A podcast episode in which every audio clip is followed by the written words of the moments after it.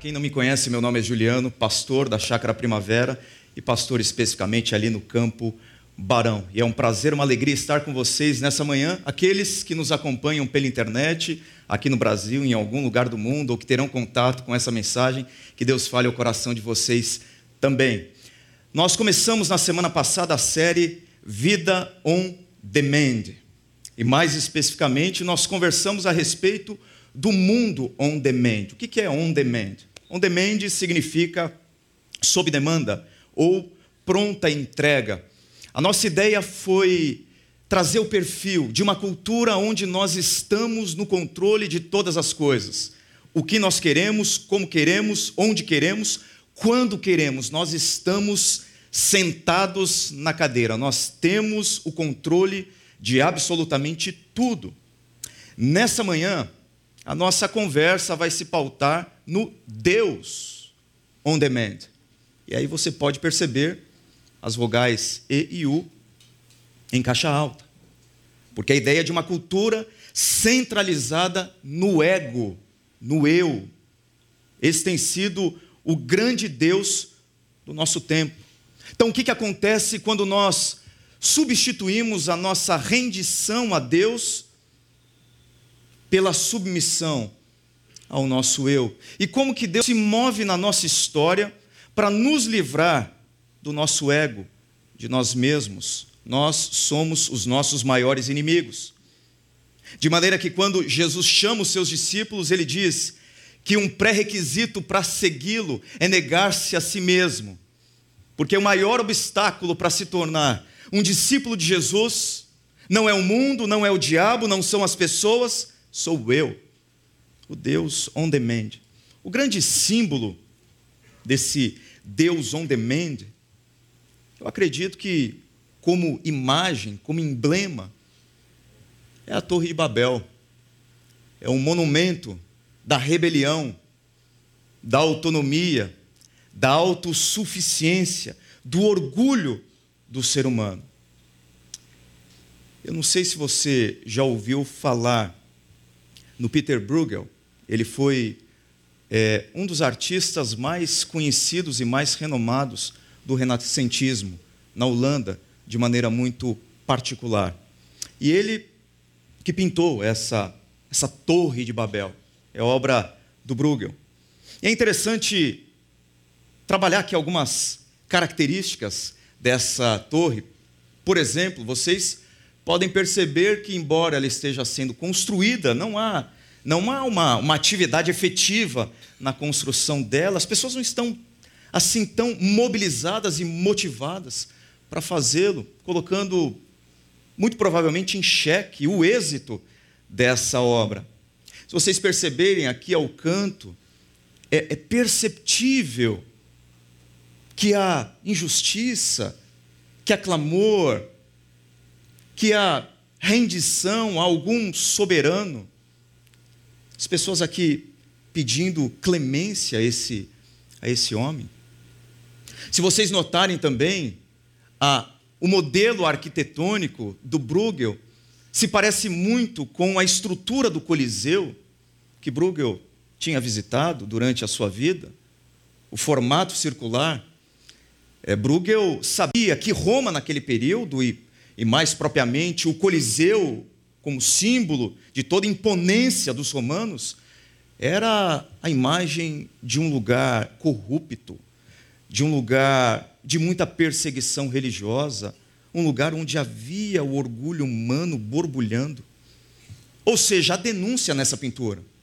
Bruegel está denunciando as sociedades do seu tempo, e mais do que isso, Alguns estudiosos vão dizer que a topografia do local é idêntica à cidade na qual Bruegel vivia. Então ele constrói a Torre de Babel na sua própria cidade, como uma declaração de que a sua cidade havia se transformado numa verdadeira Babel. E de fato, todas as sociedades humanas, a partir do momento que Adão e Eva decidiram pelo rompimento com o Criador, se tornaram pequenas cidades de Babel. Todas. Quando você olha o livro de Gênesis e percebe as cidades sendo construídas, primeira delas por Caim, e assim sucessivamente, Sodoma e Gomorra, você vê a marca da rebelião, a marca da autonomia, a marca da autossuficiência, a marca do orgulho humano, tornando sociedades corrompidas, injustas, corruptas, mas perversas. O grande pensador e teólogo Agostinho escreveu um livro primoroso no no quinto século depois de Cristo, chamado A Cidade de Deus. A Cidade de Deus. Cidade de Deus para Agostinho é a cidade perfeita. É a cidade celestial, é a cidade que um dia Deus vai construir para os seus filhos. E ele faz uma uma comparação, ele estabelece um contraste entre a cidade de Deus, a cidade perfeita, e a cidade que ele chama de cidade dos homens. E para Agostinho, Babel é o arquétipo dessa cidade dos homens, dessa cidade que virou as costas para Deus, dessa cidade autossuficiente, dessa cidade má, dessa cidade que tirou o banco de Deus e colocou o ser humano no centro do universo. Ele vai descrever a cidade dos homens da seguinte forma: a cidade dos homens, a nossa sociedade, é uma comunidade que se une e se define opondo-se a Deus a partir do âmago de seu ser em todas as suas funções. E diz mais: a cidade de Deus está feita pelo amor a Deus, levado ao desprezo do eu. A cidade dos homens, pelo amor ao eu, levado ao desprezo de Deus. Em toda a Escritura, Babel ou Babilônia é o símbolo do orgulho humano, evoca a altivez, a soberba, a audácia de seres humanos que tentam viver a revelia de Deus. Então hoje nós vamos conversar sobre o projeto orgulhoso de Babel, que em alguns momentos é o nosso projeto de vida é o que nós fazemos, é o que nós somos. No projeto orgulhoso de Babel, Deus não tem voz e nem vez, diz o texto. No mundo todo havia apenas uma língua, um só modo de falar. Saindo os homens do Oriente, para aí. Saindo os homens do Oriente. Essa palavra Oriente tem um significado muito muito forte nas Escrituras e, sobretudo, no começo da Bíblia. Por exemplo, Oriente é o local onde Deus estabeleceu o Jardim do Éden. Aquele ambiente em que Deus se relacionava livremente com o ser humano. Depois da decisão de Adão e Eva de caminharem para bem longe de Deus, a Bíblia diz que Deus colocou guardas angelicais à porta do Éden. Em que lugar? No Oriente. É verdade que tem aqui uma questão geográfica clara, eles foram de fato para o Oriente, mas parece que essa expressão saindo do Oriente fala de um povo que tentou de todas as maneiras se afastar do Éden, se afastar do lugar a partir do qual Deus se comunicava com homem e mulher. Parece que a expressão saindo do Oriente diz respeito a pessoas que estão caminhando deliberadamente para longe de Deus, como um projeto de vida, não querem proximidade com Deus, não querem ouvi-lo, não querem se relacionar com Ele, não querem a proximidade dEle. Isso fica muito claro, por exemplo, nas decisões que eles tomam.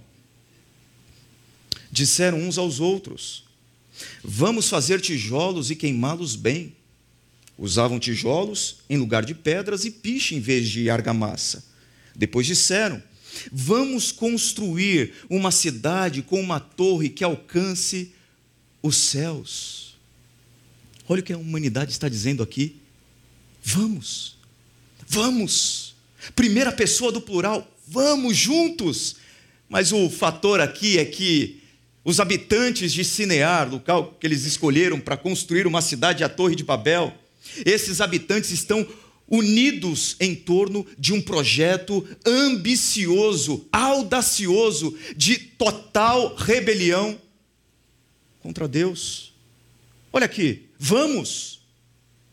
Até então, Deus vai falando com os homens e dizendo aquilo que os homens têm que fazer.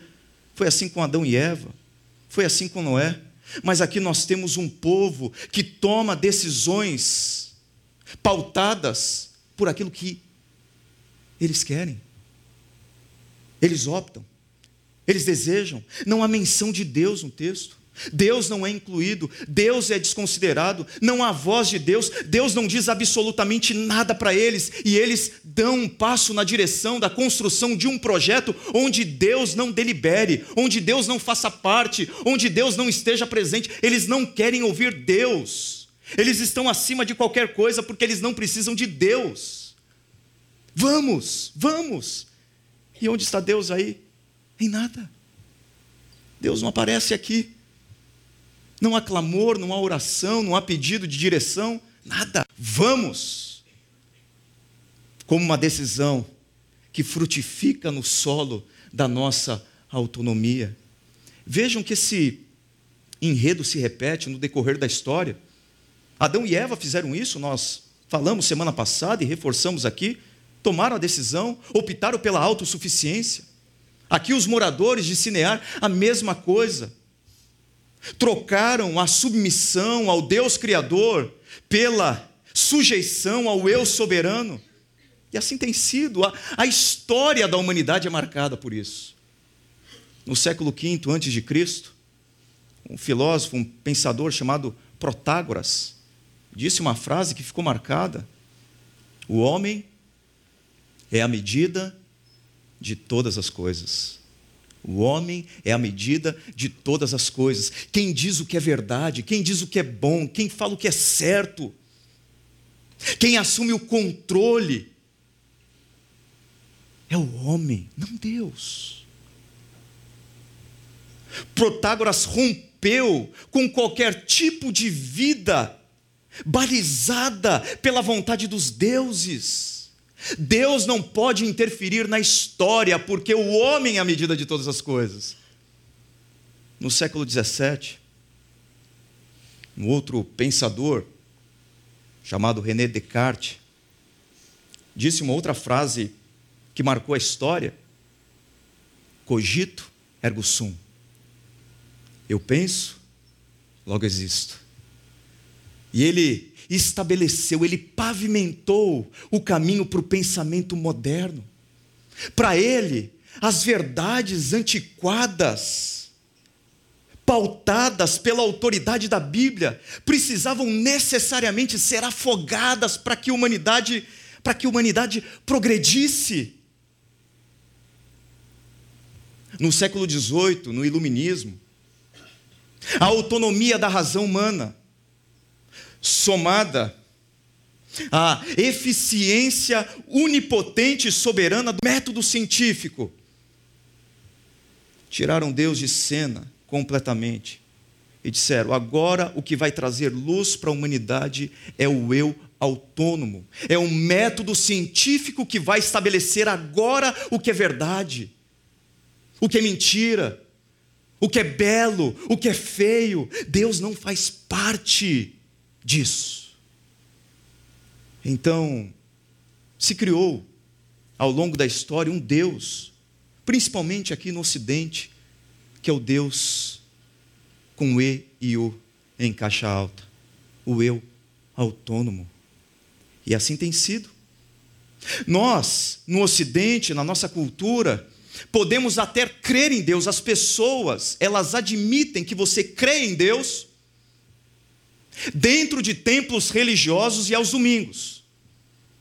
Mas o pensamento moderno não se conforma com o fato desse Deus interferir na sua vida, influenciar a sua vida nos seis outros dias da semana. Se você colocar Deus dentro de um santuário religioso, ok, mas a partir do momento que esse Deus influenciar na sua mente e coração o que é certo, o que é belo, o que é verdadeiro, se esse Deus começar a interferir na maneira como você faz negócio, na forma como você se relaciona com a sua esposa, com o seu esposo, na maneira como você educa os seus filhos, na maneira como você pensa, como você enxerga a vida, como você faz a leitura do que está ao seu redor, então você está ultrapassado. Porque para a cultura moderna, Deus não tem voz.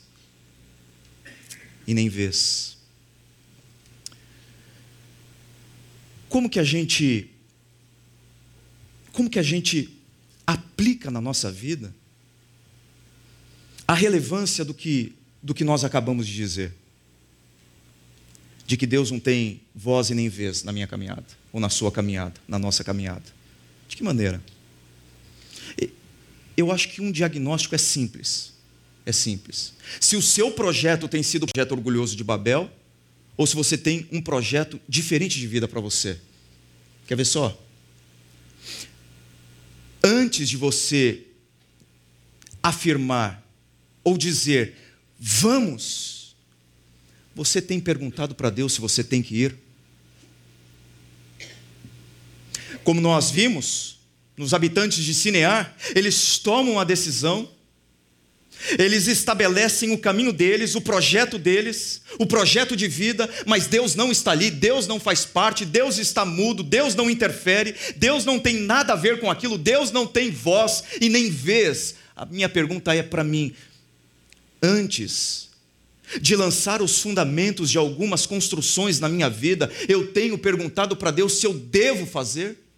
Se eu devo ir, se eu devo construir, se eu devo me mover. Deus tem falado comigo, Deus tem voz na minha vida.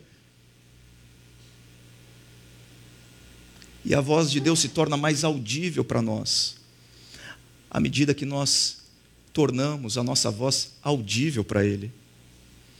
Eu acredito na minha vida, e eu acho que isso se aplica à sua vida também que nós passaríamos menos tempo pedindo para Deus acertar os nossos caminhos errados, se nós passássemos mais tempo pedindo para Ele apontar para nós os caminhos certos. Eu vou repetir. Eu acredito que na minha vida eu passaria menos tempo pedindo para Deus ajeitar, acertar os caminhos errados da minha vida, se eu gastasse mais tempo em oração, pedindo para Deus apontar para mim os caminhos retos e corretos. Deus faz parte da sua vida, Deus faz parte dos seus projetos. Ou você simplesmente chega diante de Deus com as coisas quebradas, pedindo para Ele consertar? Ao invés disso, e Ele faz e Ele conserta, porque Ele é um Deus gracioso e misericordioso. Mas antes de quebrar, chega diante de Deus e diz: Senhor, aqui estão as peças que eu tenho nas minhas mãos. Esses são os meus recursos, eu devo fazê-lo, eu devo investir, eu devo continuar, eu devo prosseguir.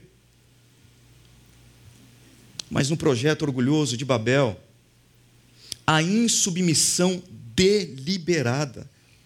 Acompanhe comigo. Assim, nosso nome, depois da decisão pela construção da Torre de Babel, assim nosso nome será famoso e não seremos espalhados pela face da terra. Qual o problema aqui dessa insubmissão? Não é apenas uma insubmissão, não é um ponto, não é um episódio isolado, não é um evento pontual, é uma insubmissão declarada, deliberada, consistente, partindo de um projeto.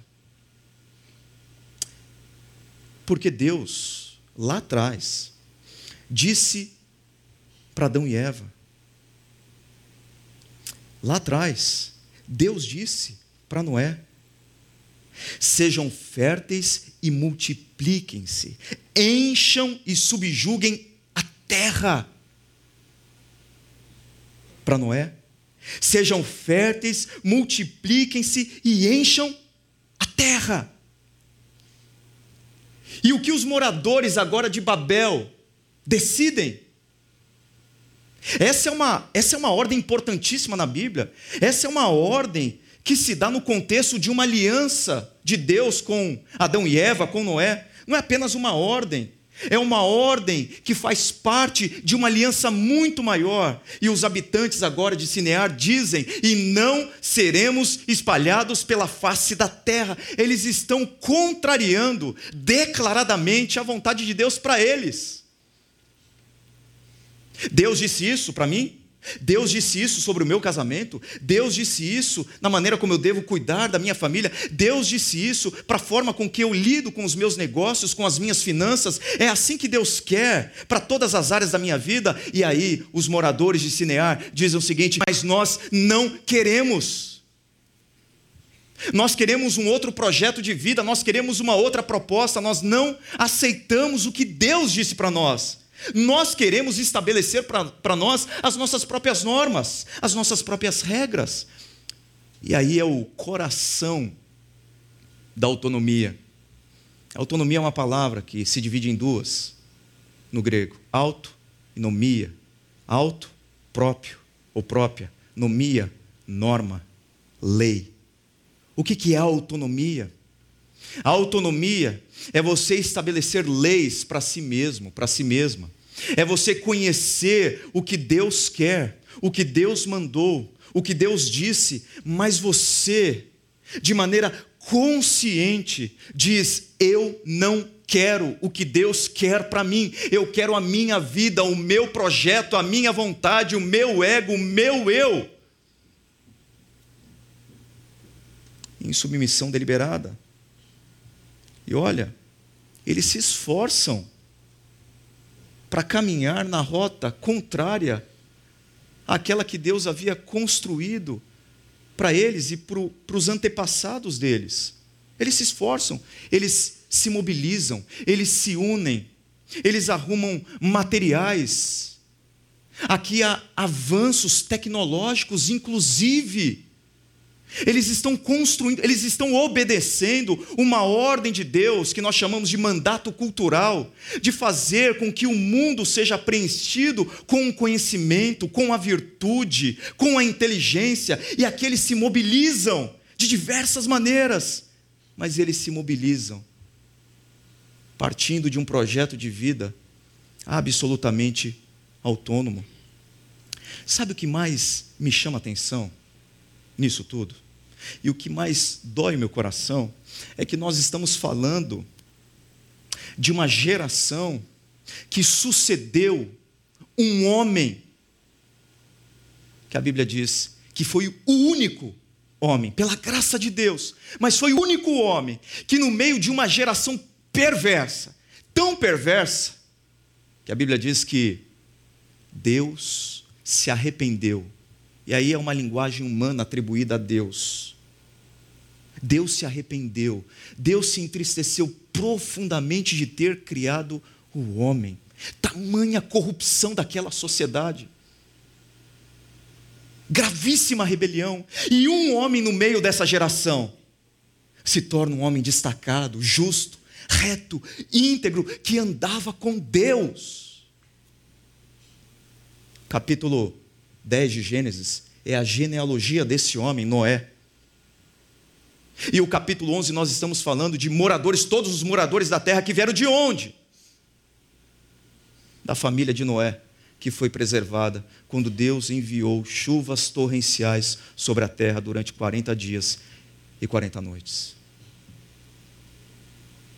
Nós estamos trabalhando uma geração que tem como raiz dessa árvore genealógica Noé.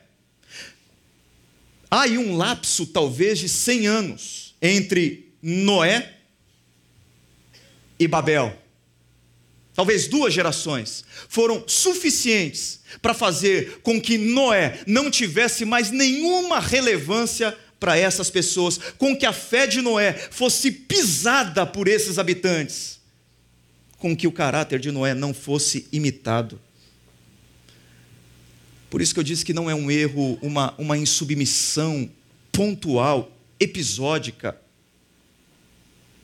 Talvez tenha sido, e muito provavelmente foi, um projeto de autonomia e de autossuficiência construído durante anos. De gente que não cuidou dos ídolos do coração, que não destruiu os deuses que são construídos no altar do coração humano, de gente que não reparou no tempo certo as fendas da alma, de pais que não investiram pesadamente na vida dos seus filhos. Então, essa geração foi paulatinamente, vagarosamente sendo afastada do Deus Criador. E a dureza do coração geralmente acontece dessa forma, a insubmissão deliberada, o rompimento radical com Deus, o fato de você olhar para Deus ou de alguém que você conhece olhar para Deus e falar: "Eu não quero mais você ditando as normas da minha vida, eu agora estabeleço, eu sou o senhor do meu destino, eu me autodetermino, eu não quero mais contato com o Senhor".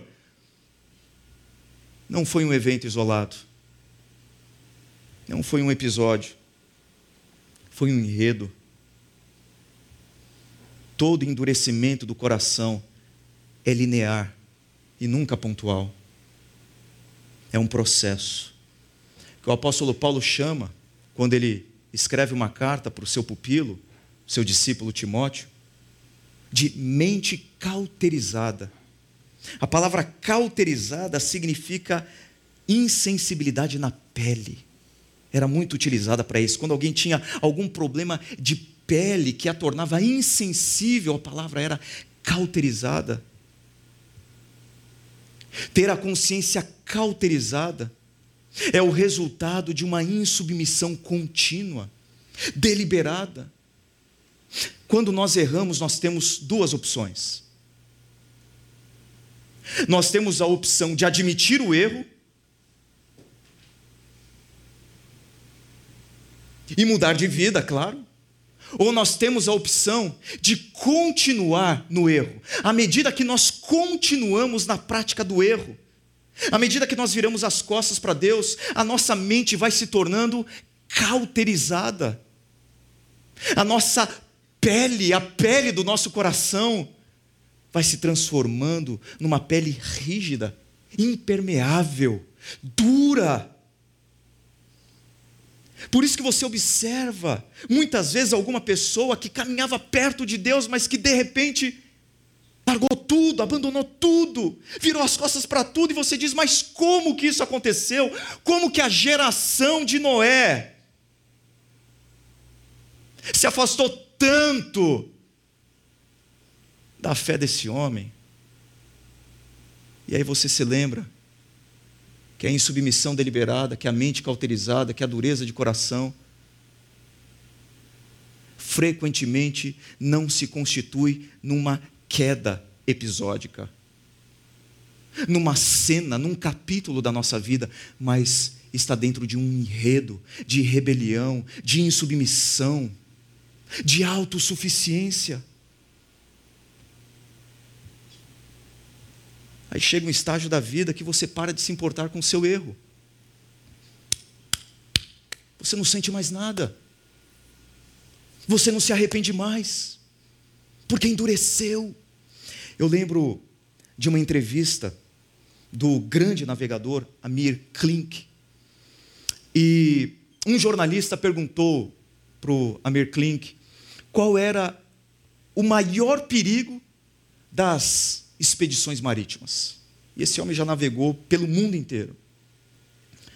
E ele disse assim que o maior perigo da navegação é prestar atenção apenas nas grandes ondas do oceano.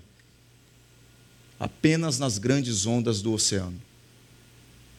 Ele explica. O grande inimigo das grandes expedições é prestar atenção apenas às grandes ondas, o que faz com que o navegador, vez ou outra, se desvie da rota ou que provoca avarias no barco, são as pequenas ondas que vão batendo no casco bem devagar. Não são os grandes eventos da vida, mas são os pequenos eventos da vida. É no cotidiano, é na rotina que as pequenas ondas vão batendo no barco da nossa vida, no barco do nosso casamento, no barco da nossa família, no barco dos nossos filhos, no barco da nossa comunidade. São as pequenas ondas que todos os dias vão batendo nesse barco, vão afastando esse barco do seu destino certo e que vão causando avarias, pequenas avarias na nossa vida, no nosso caráter pequenas ondas. Tome muito cuidado com as pequenas ondas, porque essas pequenas ondas é que vão tornar você insensível, diante daquilo que Deus disse e que você não acolheu no coração. Mas um projeto orgulhoso de Babel, o eu usurpa o lugar de Deus. Depois disseram: Vamos construir uma cidade com uma torre que alcance os céus. Qual o objetivo dessa torre?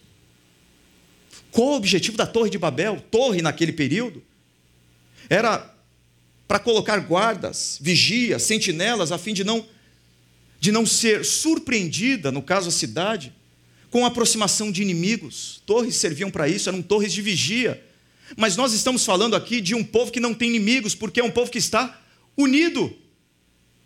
Então o problema aqui não são os inimigos. Para que, que essas torres servem? Alguns vão dizer que essas torres eram muito comuns na cultura religiosa da Mesopotâmia.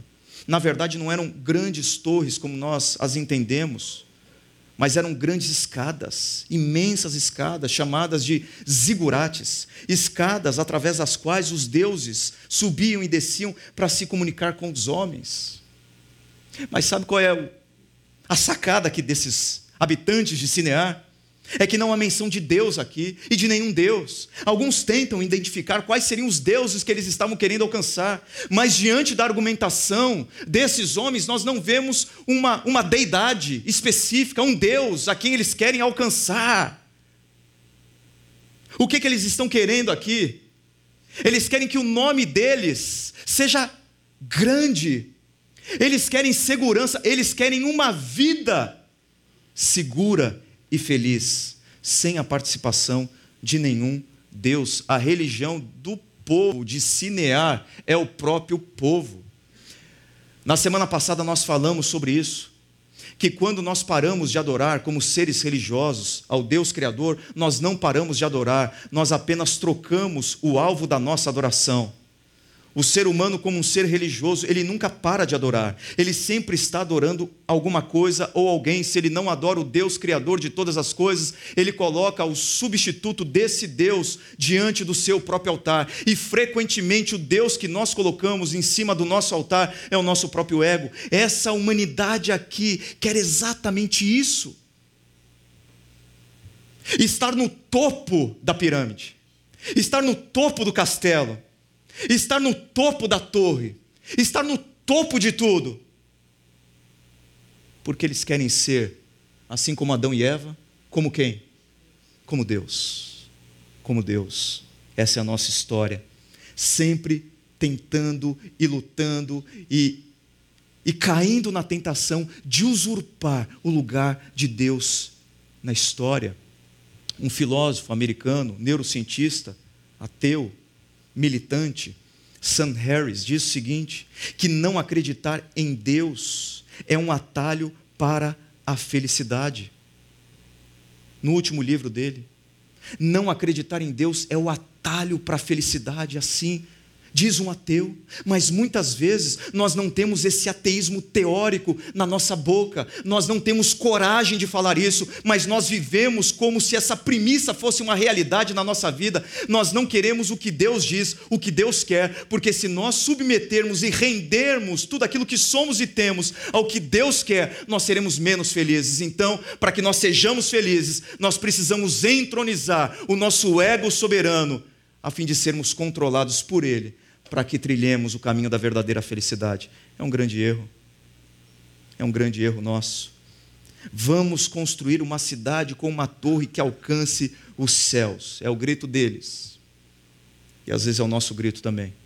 Porque o ser humano continua construindo torres para si. Nós ainda estamos construindo e edificando os nossos zigurates. Vamos ser sinceros. Quem não quer ter poder, fama, dinheiro? Quem não quer? Quem não quer ter a torre mais alta? Os diplomas mais reconhecidos? As vagas mais disputadas? O corpo mais bonito?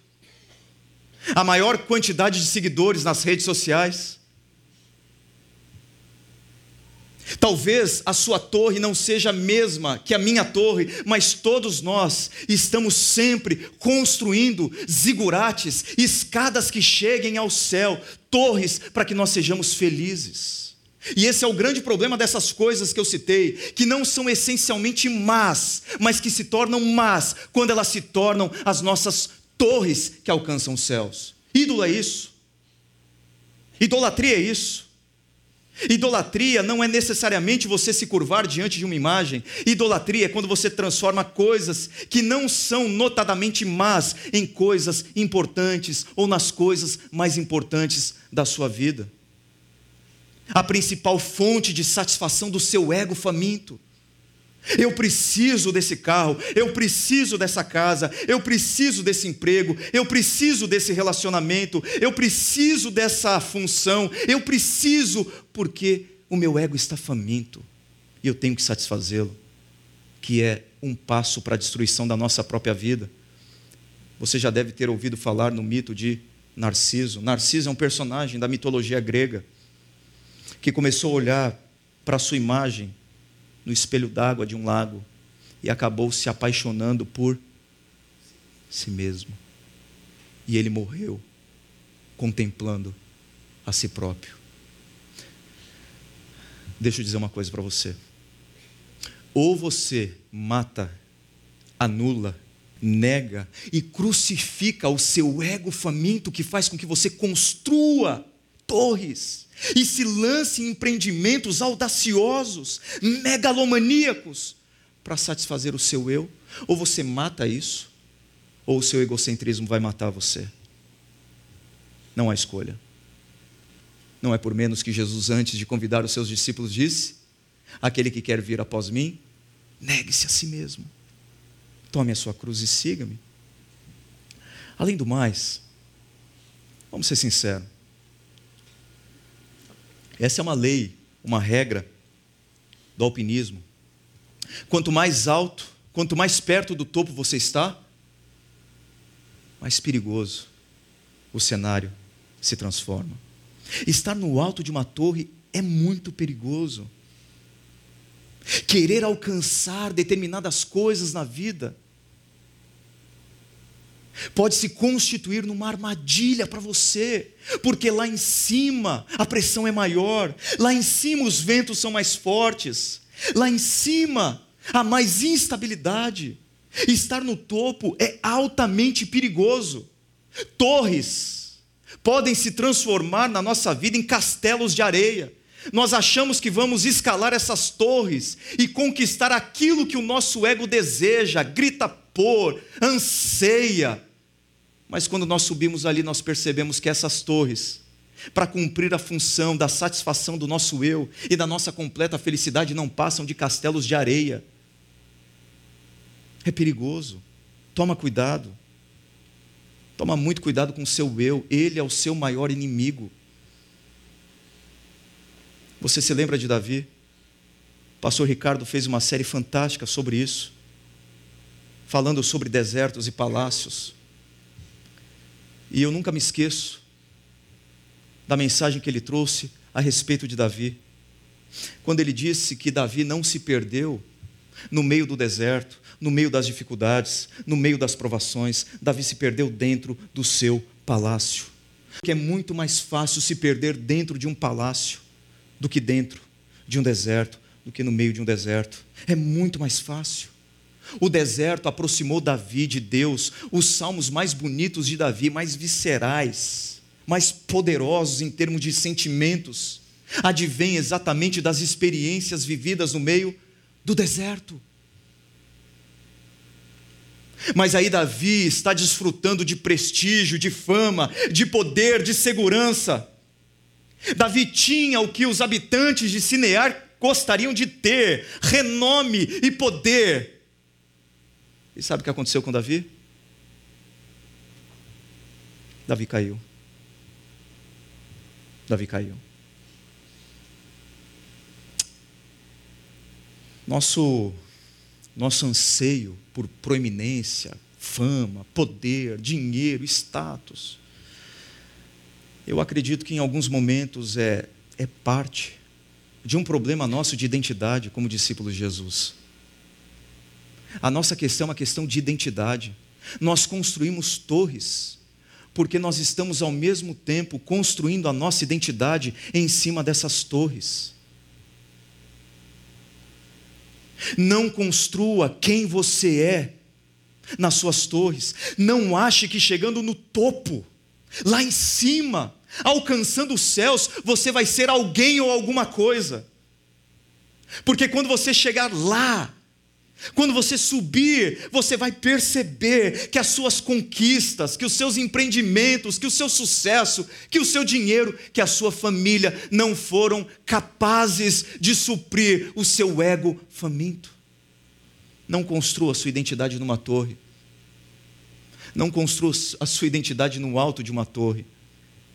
Você precisa construir a sua identidade na mensagem de uma cruz. É aí que você resolve a fome do seu ego. É na mensagem da cruz. Porque na cruz, Jesus conquistou o que mais nós precisamos. Jesus conquistou para você o direito de você chamar o Deus Criador de Pai. E quando você aprende e descobre que a pessoa mais importante do mundo, cuja opinião realmente importa, chama você de filho amado, você não precisa mais do amor gerado pelo dinheiro, pelo poder, pela fama, pelo diploma, por absolutamente nada.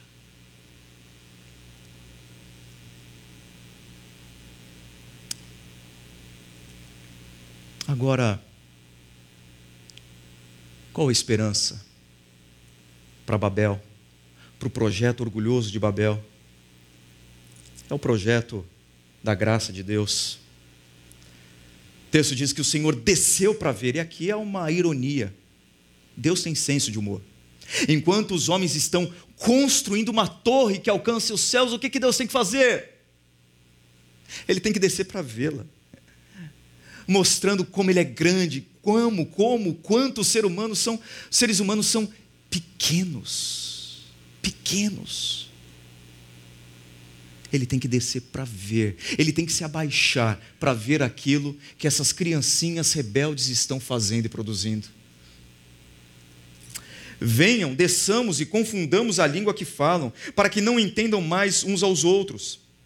Assim o Senhor os dispersou dali por toda a terra e pararam de construir a cidade. Por isso foi chamada Babel, que significa confusão, porque ali o Senhor confundiu a língua de todo mundo.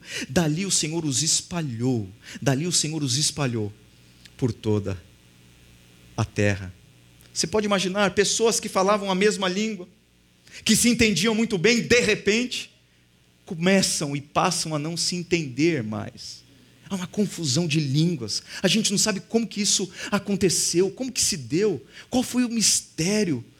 O que a gente sabe é que de repente um não entendia o outro, um não compreendia o outro. Eu fico imaginando não apenas a confusão, mas o medo, o pavor, pessoas falando coisas que você não entendia. E aí a cidade passa a se chamar Babel. Mas o ponto aqui é que Deus é o autor dessa confusão. É Deus quem se coloca como como aquele que, que frustra os planos e desígnios dessas pessoas aqui. É Deus.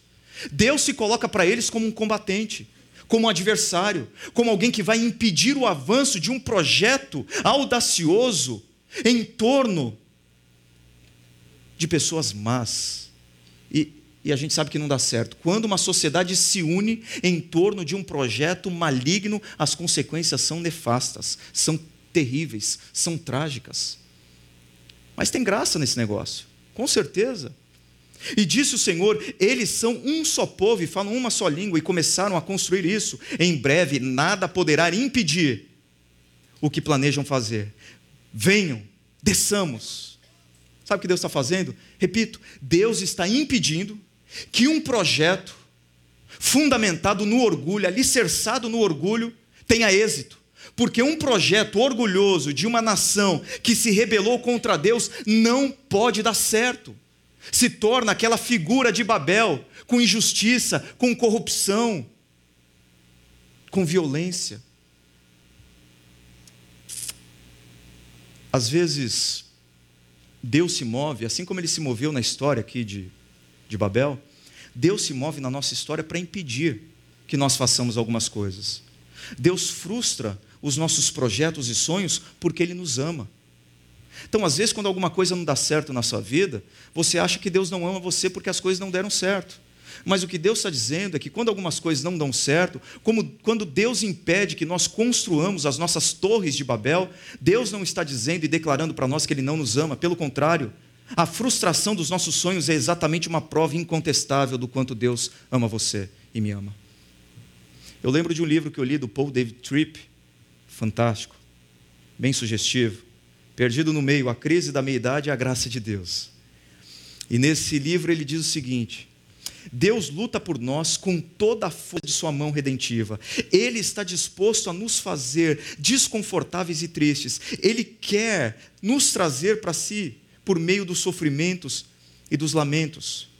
Ele quer nos chacoalhar e abalar. Ele está disposto a espremer os nossos sonhos e fazer sair o ar de nossas esperanças. Ele está disposto a deixar que aquilo pelo que ansiamos escape como areia por entre nossos dedos. E Ele faz tudo isso porque somos preciosos para Ele, somos a menina dos seus olhos. Ele não nos compartilhará com outros, Ele não nos permitirá viver no delírio de que encontramos em outro lugar aquilo que podemos encontrar somente nele. Deus está disposto a destruir as nossas torres, Deus está disposto a espremer os nossos sonhos, Deus está disposto a nos ferir por amor.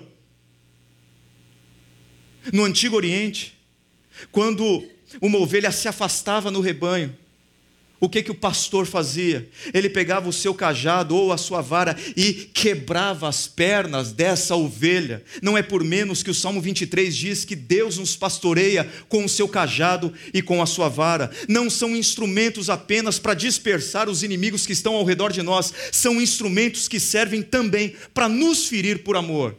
E depois que o pastor feria a ovelha, quebrava literalmente as pernas da ovelha, sabe o que ele fazia? Ele tinha que carregar a ovelha no colo. Ele não queria perder a ovelha. E ele cuidava de maneira especial, individualizada, carinhosa daquela ovelha. A ovelha passava a sentir o cheiro novamente do pastor.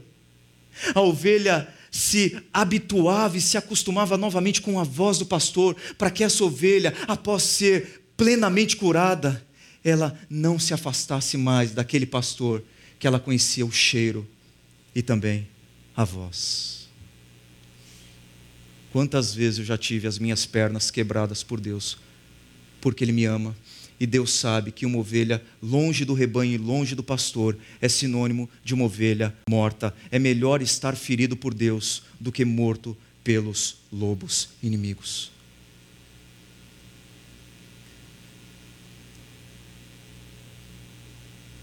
Algumas coisas na nossa vida emergem de processos dolorosos. Eu acredito que algumas coisas no nosso caráter também. Somos tentados a pensar no sofrimento como se o plano de Deus tivesse falhado. E eu aprendo aqui nessa história Deus interrompendo os planos dos habitantes de Sinear, do fracasso da Torre de Babel, do sofrimento daquele povo, da confusão, como uma prova do amor de Deus. Quando nós sofremos, não significa que os planos de Deus fracassaram na nossa vida. Quando nós sofremos, é porque muito provavelmente o nosso sofrimento se constitui no próprio plano de Deus para nós, porque Deus nos ama. E esse projeto da graça fica mais evidente quando no capítulo seguinte Deus chama um homem, Abraão. Abraão. Por que, que Abraão foi chamado? Para que Abraão fosse bênção de Deus, graça de Deus, amor de Deus para todas as famílias da terra. Que famílias? aquelas mesmas famílias que Deus havia dispersado por todo o mundo. Ou seja, Deus dispersa os habitantes de Sinear. Deus age com força contra aquele povo, mas agora Deus escolhe um homem para alcançar essas mesmas pessoas às quais ele havia espalhado pelo planeta. Porque Deus ama. Porque Deus ama. Mas a maior prova da graça de Deus, do projeto gracioso de Deus, não se deu através de Abraão, mas se Deus se deu através de Jesus Cristo. Deus desceu de novo. Novamente, Deus desceu para nossa Babel. Deus desceu para a cidade dos homens. Deus desceu para o meio da nossa confusão. Ele não precisaria, ele poderia ter descido como ele desceu no momento do dilúvio para emitir juízo. Deus poderia descer como ele desceu lá no momento em que eles estavam construindo a Torre de Babel, dispersando todo mundo e causando confusão.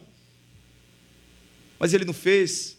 Ele poderia descer como ele desceu mais para frente em duas cidades chamadas Sodoma e Gomorra e fez com que fogo do céu descesse e consumisse aquelas cidades. Ele poderia ter descido dessa forma. E todos esses episódios que eu citei, a Bíblia diz que Deus desceu, Deus desceu, Deus desceu. Em Jesus agora Deus desce novamente para nossa Babel, mas ele não desce para emitir juízo. Ele desce para absorver o juízo que nós merecíamos. Ele desce por amor. Ele desce por graça ele desce para perdoar, ele desce para salvar, ele desce para se humilhar, ele desce para morrer, e ele desce para constituir um povo que abriu mão do projeto orgulhoso de Babel e abraçou o projeto gracioso dele, que é fazer com que homens e mulheres optem por crucificar o seu ego e viver para a glória de Deus no meio das nossas cidades. Isso aconteceu quando Jesus Cristo, o Deus que morreu e que ressuscitou, enviou o Espírito Santo dele sobre os seus discípulos. E nesse momento, Jesus capacitou homens e mulheres a viverem como cidadãos da cidade de Deus, embora vivendo na cidade dos homens. Deus empoderou essas pessoas. Deus comissionou essas pessoas, Deus habilitou essas pessoas para se unirem, não em torno de um projeto orgulhoso, egocêntrico, ambicioso, de renome, fama e poder. Em Atos, capítulo 2, nós temos a reversão de Babel. Não agora um povo unido em torno do mal que é espalhado. Nós temos agora um povo unido em torno do bem, da justiça, da paz, da generosidade, para levar o conhecimento de Jesus para os quatro cantos dessa cidade e do nosso país. E a gente só consegue viver dessa forma, abnegada, voltada para o outro, obediente, rendida, porque à luz daquilo que ele fez na cruz, crucificando a si mesmo por nós, nós temos hoje encorajamento e motivação para olhar para o nosso ego e dar o mesmo destino que o nosso Senhor teve na cruz do Calvário. Para você pensar, para você refletir, para você agir. Três pontos aqui. Primeiro, qual projeto de vida você quer? Ou em qual projeto você está hoje engajado, engajada? Você tem dois. Você tem um projeto do seu ego, do seu eu, seu projeto orgulhoso, e você tem o projeto de Deus. Que projeto você quer? Você tem duas opções. Ou você continua lutando contra Deus, na sua trajetória, na sua caminhada, ou você se rende. Você tem que tomar uma decisão. Quem está sentado no seu banco? Quem, quem, quem definitivamente se sentou nele? Talvez hoje você esteja sentado, sentada, e a sua decisão nessa manhã é: Pai, eu não quero mais ficar sentado no banco que governa a minha vida, eu quero, eu quero entregá-lo totalmente ao Senhor, eu confio eu confio no Senhor e eu quero que o Senhor assuma total controle da minha vida. Qual projeto de vida você quer escolher para você? Pode ser que hoje você esteja no meio de uma, de uma grande confusão. E autossuficiência, a autonomia do eu, o egocentrismo geram confusão.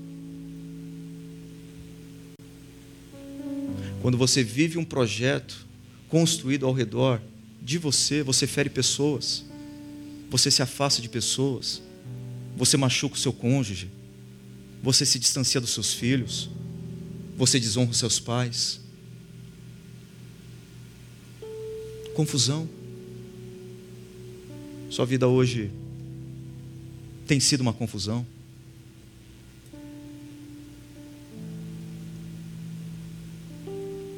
Você não pode esquecer de uma coisa: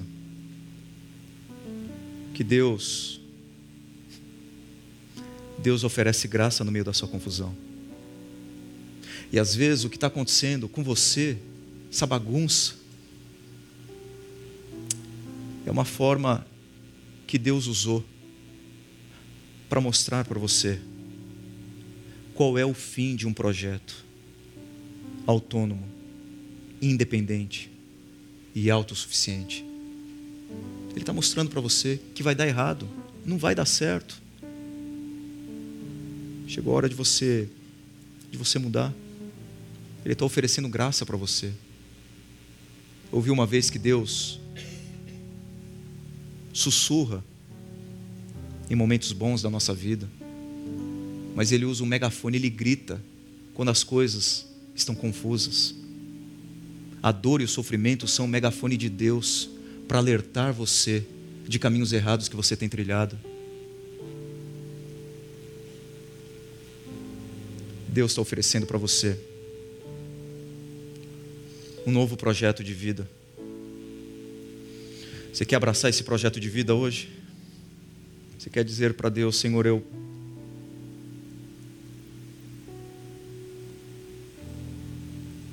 eu quero eu quero mudar. Eu não quero continuar do mesmo jeito. Eu não quero eu não quero viver a partir do meu eu, do meu ego. Mas eu quero viver a partir da sua vontade. Se você deseja isso, quero convidar você a fechar os seus olhos nesse momento, pedindo para que Deus volte a se sentar no banco da sua vida, a entrar no meio do seu conflito, da sua confusão e trazer paz para você. Diga assim para Deus: Senhor, antes de qualquer decisão da minha vida, antes de dizer vamos, eu assumo aqui o compromisso de sempre perguntar ao Senhor se eu devo ir. Eu assumo o compromisso de admitir os meus erros e as minhas falhas, para que a minha mente e o meu coração não se tornem cauterizados e insensíveis. Eu tomo a decisão nessa manhã de ter apenas o Senhor no controle da minha vida e da minha história. Livra-me do meu ego, livra-me da minha autossuficiência, livra-me da minha pretensa autonomia e sustenta, e sustenta a minha vida, e muda o meu coração, e transforma a minha história, em nome de Jesus. Amém.